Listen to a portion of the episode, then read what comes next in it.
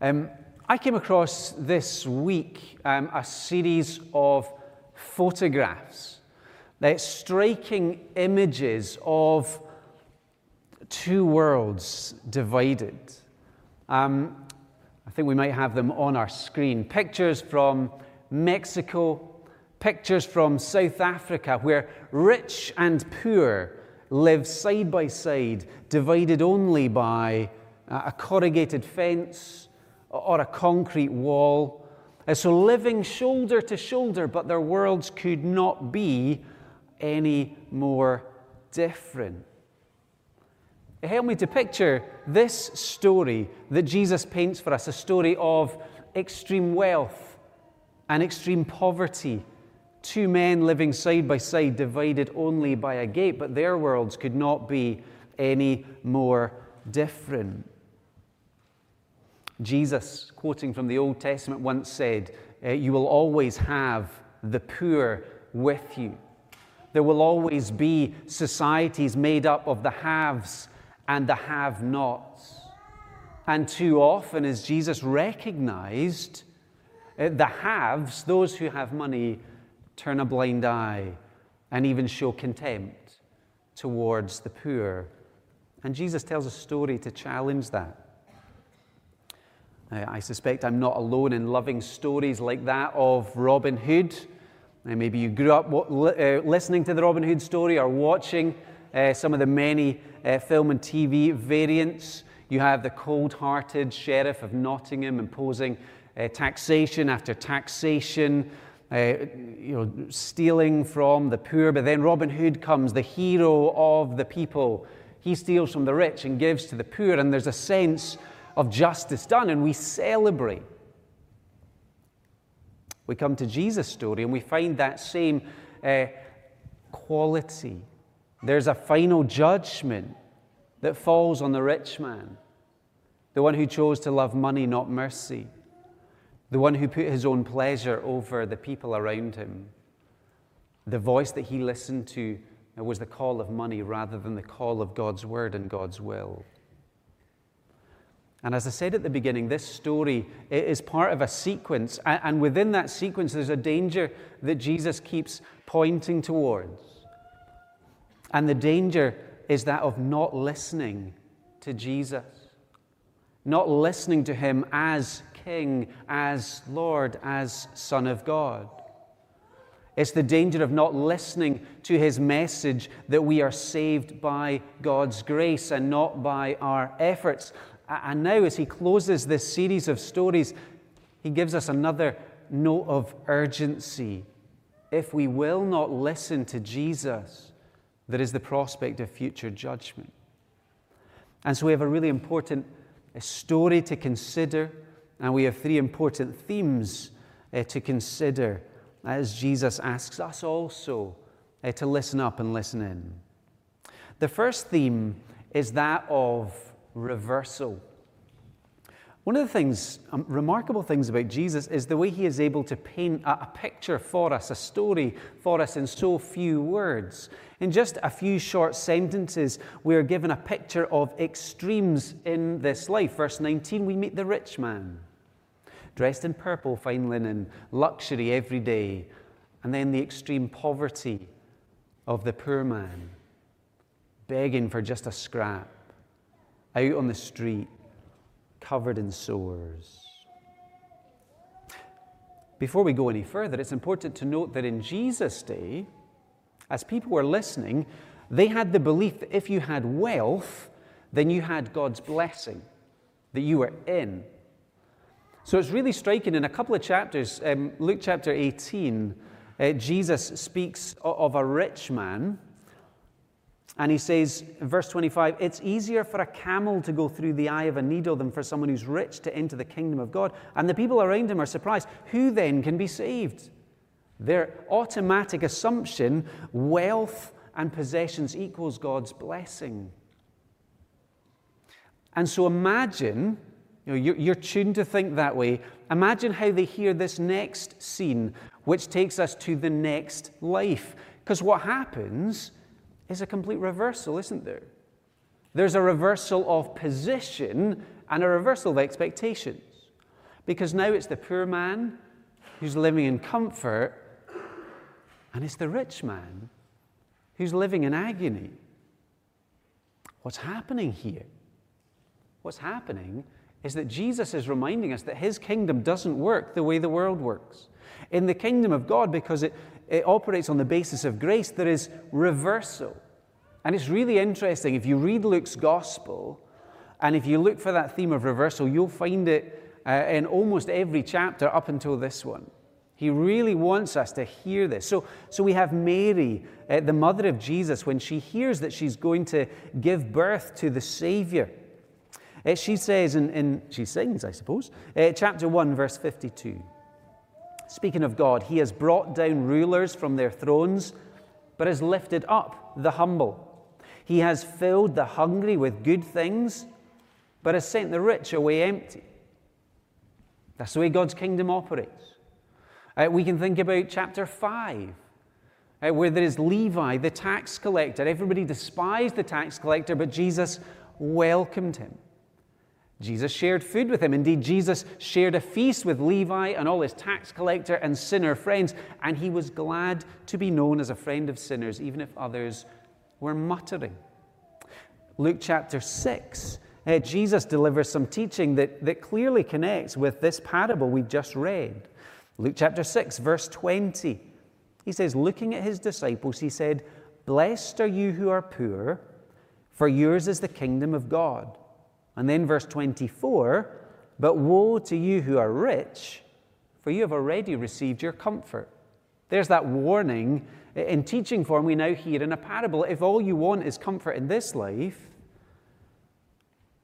then you're looking for too little. So as we listen in to Jesus and to this parable, he helps us to discover that grace turns things upside down. Because God's kingdom does not run along the lines that we would humanly expect. We would expect the basis of merit. You know, you earn it. You prove yourself. You come with your right track record and CV and say, here's why you should accept me. But that's not how Jesus operates. And that's profoundly good news. Rather, if we enter into this story, we are invited by Jesus to come like Lazarus, the poor man, in our sense of need and despair, in a dreadful state because of our sin. We come empty handed. We gladly confess Jesus has paid it all. Jesus has done everything for salvation. Jesus declared on the cross, It is finished. God's work of salvation complete by Jesus, God's Savior. So the way into the kingdom, it's now by grace. It's a gift that we receive by faith. And another thing as we, as we listen into this story, it reminds us, and Jesus is always pushing his disciples and his followers in this way, we need to learn to put on the glasses of the gospel. Because we will typically also uh, divide people and imagine perhaps, oh, these are, these are the kind of people that, that God will naturally accept, or these are the kind of people that will listen uh, to the message of, good news. And Jesus would have us to avoid that trap of limiting God's grace in any way to say that this person is, is a likely candidate, this person is unlikely. No, it's all gift, it's all grace. So when we put on the gospel glasses, we don't limit who we share good news with. We learn to celebrate as we see God's grace and kindness being extended in surprising places, and we learn to welcome people that they might come to, to know the grace that we have come to discover. So that's one theme, and it's a repeating theme, and it's here in our story. A second theme, one that Jesus deliberately addresses because of his audience, is the theme of riches. Another feature of, Jesus' storytelling and we get this recorded in the Gospels, is that as he tells stories, he intends to provoke a response from his audience. He's constantly looking to, to draw people into the story, to think about where am I in the story, uh, to challenge wrong beliefs and behaviors through story. So perhaps even as we read uh, this parable, we felt sympathy towards the poor. We perhaps felt a sense of anger towards the rich who was so callous. Another storyteller, Charles Dickens, um, wrote uh, the novel A Tale of Two Cities. And in The Tale of Two Cities, uh, which uh, in part focuses on the French Revolution, we're introduced to a character called Monseigneur. Uh, the Monsignor, who is just a, a horrible character. Uh, Dickens had this great phrase to describe him. He said he was deformed by the leprosy of unreality, which is a great phrase. Basically, he was living in, in the lap of absolute luxury uh, while all of France was, was starving and, and suffering. And having only, I'm, I'm rereading uh, A Tale of Two Cities, and having only been introduced to Monsignor already, I've decided I want justice to fall. It's our heart response, isn't it? We see the body, we see injustice, and we want justice to be done. There is a clear audience for Jesus as he tells this parable, and it's the Pharisees. Remember, we met them in verse 14. They are those who love money and were sneering at Jesus. They've rejected Jesus as God's Savior and King.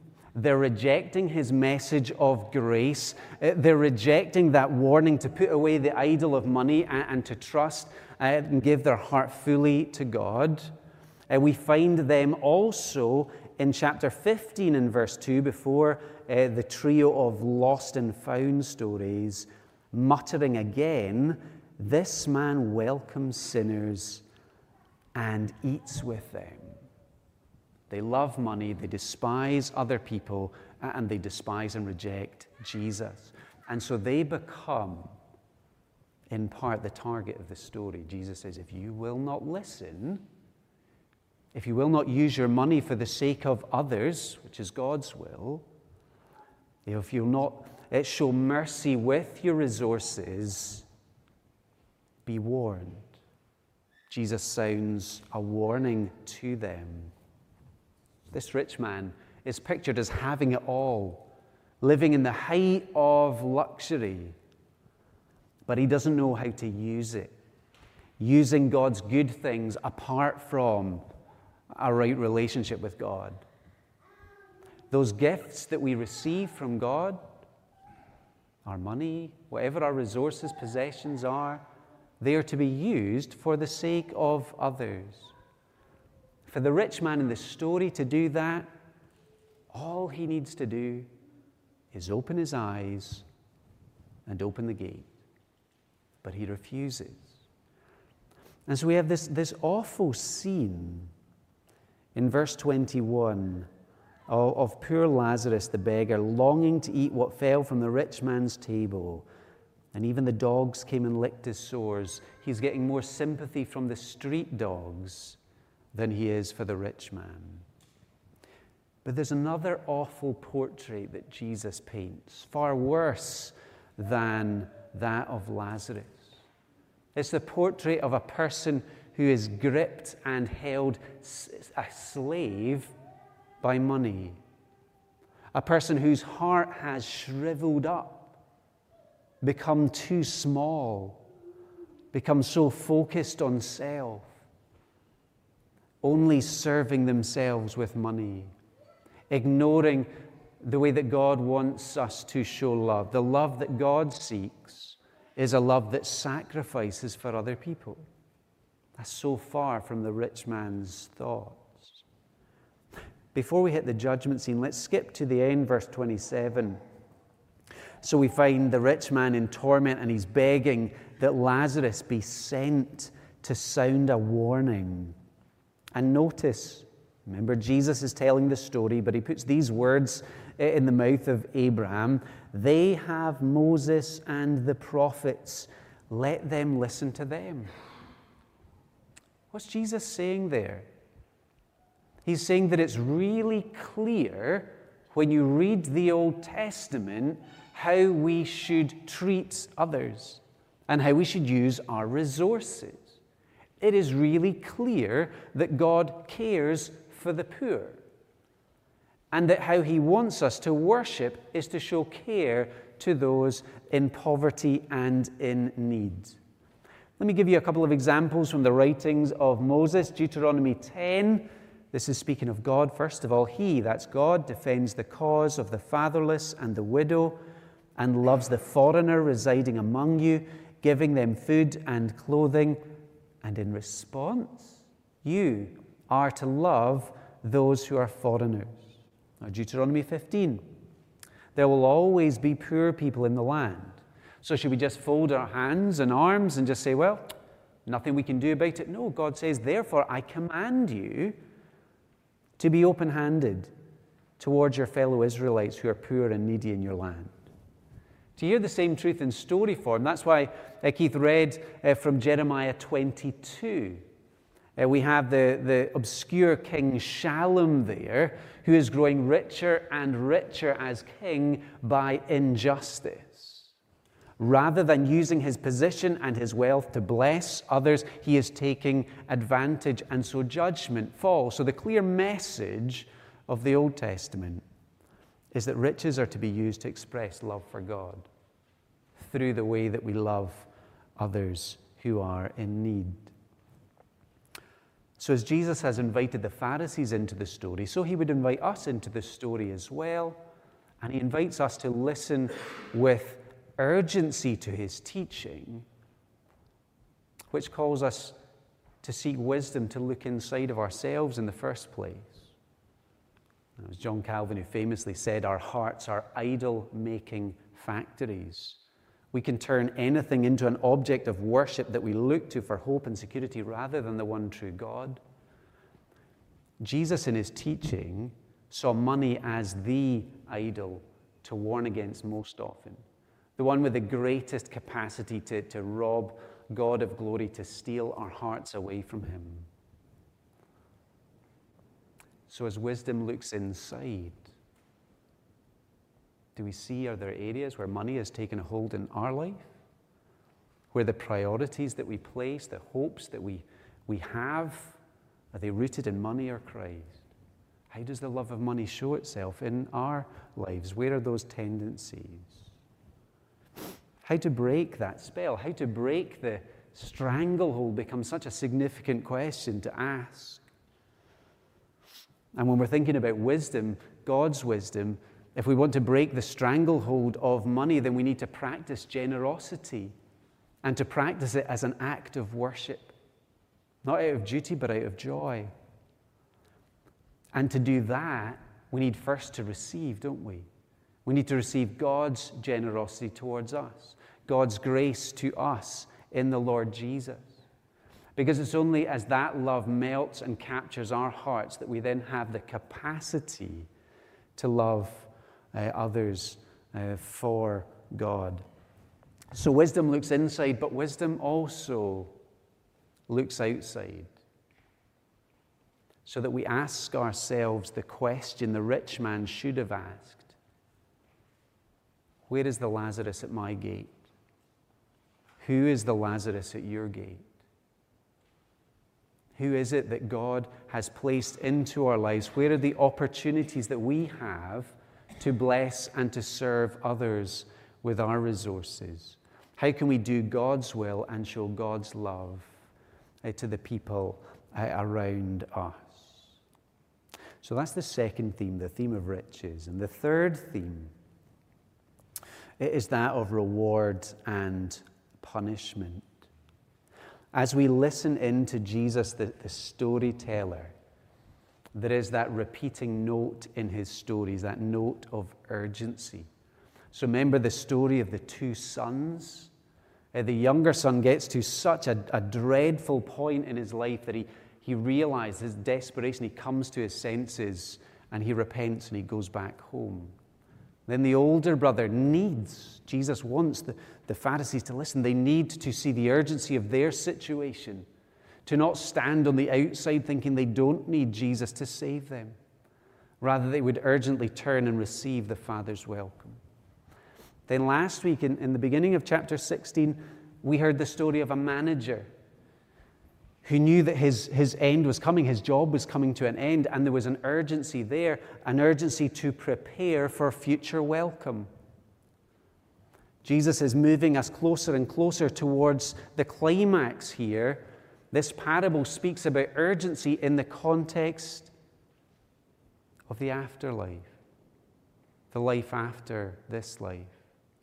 There is an urgent need to listen to Jesus to hear and to respond to the good news of saving grace before it's too late. And so Jesus introduces these two destinations and two destinies. And what becomes clear is that listening or not listening to Jesus, the King, the Savior, the Son of God, will determine our destiny. Verse 22 The time came when the beggar died, and the angels carried him to Abraham's side. The rich man also died and was buried. In Hades, where he was in torment, he looked up and saw Abraham far away with Lazarus by his side. So he called to him, Father Abraham, have pity on me, and send Lazarus to dip the tip of his finger in water and cool my tongue, because I am in agony in this fire. Abraham replied, Son, remember that in your lifetime you received your good things, while Lazarus received bad things, but now he is comforted here, and you are in agony. Two destinations described. Heaven pictured as being at Abraham's side, or literally in Abraham's bosom. It's the place where God's angels are. It's the place of comfort. It's the place of loving relationship. It's the place where we are truly human. Notice that Lazarus is given a name, the rich man is not. It's a place where the, the bad things of this life have now become a distant memory, and he is enjoying good things in the presence of God at Abraham's side. It's a wonderful place of comfort. But there's another destination and destiny described. Jesus is talking to us of hell, here spoken of as Hades, the place of death, the place of torment, the place of agony. So remember, this is parable, so it's a story, but remember, Jesus' stories always map onto reality. It is a place where the rich man finds himself separated from all that is good and can do nothing about it. It is a place of conscious punishment. It is a place where there is no prospect of escape, where the good things that he enjoyed in this life have no ability to help him in the next. Jesus wants this loving warning to be sounded loud, loud, and clear to the Pharisees of his day and to people in every day. That to love money or indeed to love any idol over loving God, to choose the way of self righteousness over the way of being saved by Jesus, is the road to destruction and punishment. This story helps answer the striking question Jesus asked in, in chapter 9, verse 25. What good is it for someone to gain the whole world and yet lose or forfeit their very self? This rich man gains nothing. No reward, only punishment. Misses salvation, misses true life. There is an urgent need to respond to the message of Jesus. Now, let's stop for a moment to ask a hard question. Perhaps it's something that you've wrestled with, and many of us have. Perhaps it's a question you've been asked How could, how can a loving God send people to hell? This is Jesus, Son of God, clearly teaching heaven and hell. Bertrand Russell, famous British philosopher of a previous century, said that Jesus' belief and Jesus' teaching on hell was his great moral defect. Jesus is defective, morally bad, because he believed and taught about hell. That's one voice. And we'll, we'll hear that in many different forms. There's another voice, a chap by the name of Miroslav Volf, who in the early 90s uh, was living in Croatia, so living through the Balkan War, so, so many atrocities between people groups. He says something very different. He says, if God were not angry at injustice and did not make a final end of violence, that God would not be worthy of worship. Which is it? Is it a moral defect or justice worthy of worship? Consider a few things with me together. First of all, to think about the view of God that we have. So, so perhaps the, the popular belief is that God is love and God is only love. Therefore, it seems impossible or barbaric that a God who is only love could send people to hell. Is that, is that how the Bible is presented? Because that's where we need to get our ideas about God from His revelation, His speaking to us of His character. In the Bible, we discover, yes, God is love. Absolutely, God is love. But we also discover God is holy, that God is just. And it's not the case of there's one over and against the other, it's both and. So we need to be guided, first of all, by, by who God is and not to limit it according to our own, uh, perhaps, uh, favorite ideas about God. The whole idea about hell takes us to the idea of justice. Think about our view of justice. Humanly speaking, don't we all want justice to be done? Whether we're, we're reading Robin Hood or A Tale of Two Cities, or whether we're reading our newspaper and we hear about war crimes or abuse or injustice, we would hate the idea that, that there, is a, there would be a court where a judge would, would fold his arms uh, and ignore the demands of justice. It would just sweep guilt under the carpet. We want justice to be done. We feel anger rightly when awful things happen. We need to remember that we are made in the image of God. We care about justice because God cares about justice. We have a sense of right and wrong because God has established right and wrong and has placed that reality in our hearts. So we must allow for God to be angry at injustice. We must allow God to be angry at what destroys and defaces creatures made in his image. Indeed, uh, for many believers around the world, the reality of final justice gives them hope. If you live in a war zone, or if you live under fear of your life because there are hostile enemies all around you, your longing and your prayer is that in the end, justice will be done. That those who oppose God, who practice horrible deeds, will be punished so that God and his people might live in peace forever. So it is important to our hope to have a God of justice.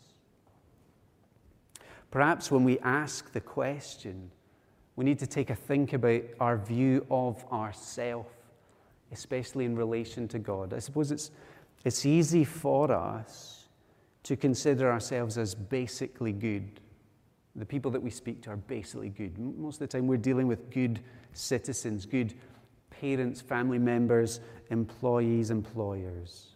Basically good compared to others. But there's another standard it's the perfect standard of God and His law.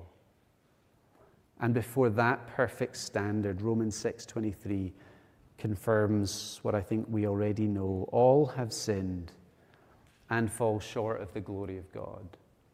God's word and God's law exposes to us our failures. We don't love God perfectly. We don't love our neighbors perfectly. We don't use our money perfectly to, sh- to show and to satisfy mercy to others. We do break the commandments. We do turn our back on God. Perhaps, like Lady Macbeth in uh, Shakespeare's play, we too find ourselves at times haunted by a sense of guilt, a guilt that we cannot remove.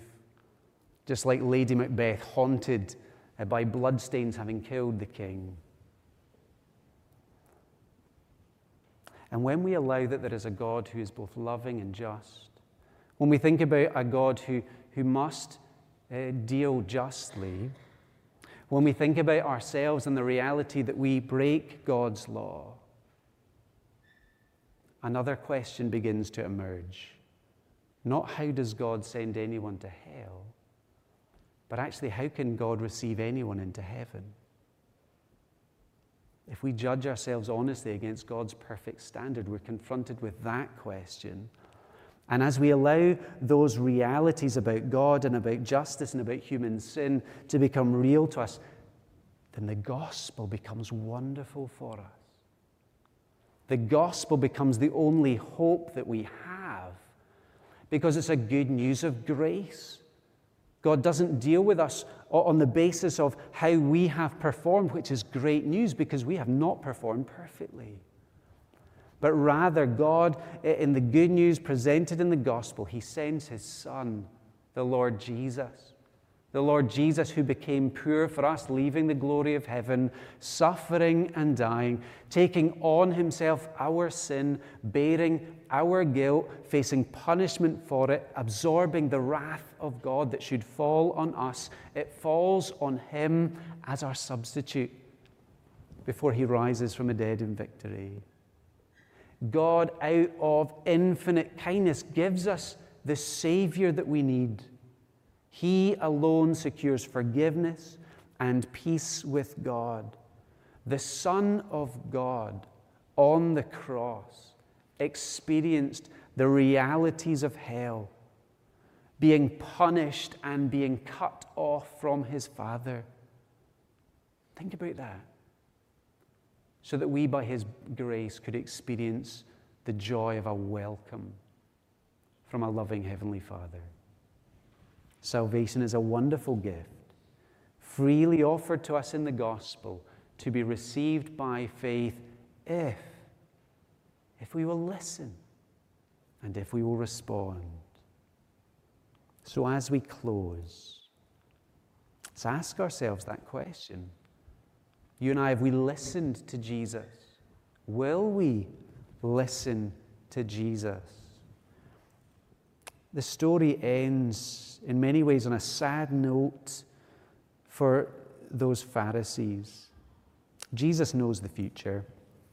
Verse 31, or verse 30, they say, No, Father Abraham, well, through the words of the rich man, if someone from the dead goes to them, they'll repent. He said to him, If they do not listen to Moses and the prophets, they will not be convinced, even if someone rises from the dead.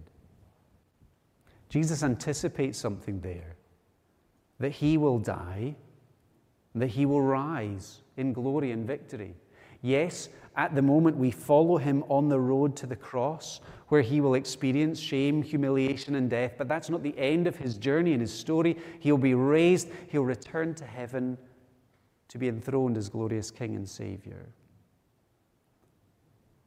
But as he speaks to his audience, he knows that many of them will stay unconvinced. The Pharisees and Jews of the day, many of them, despite the evidence for the resurrection, they will say no to Jesus. Despite him bringing the kingdom and, and announcing God's grace, they will reject him, choosing their own path. Let's not make their mistake. Let's not follow their path because we see where it ends.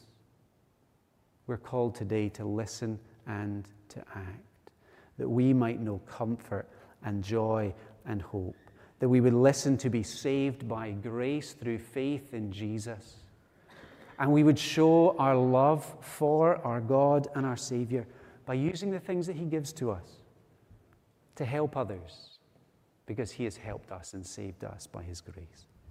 Let's pray together. Lord, our God, we thank you for Jesus, our Savior. We thank you for the stories that he told, that have so much truth and power contained within them. That we ask that as he called his original hearers to listen in, to listen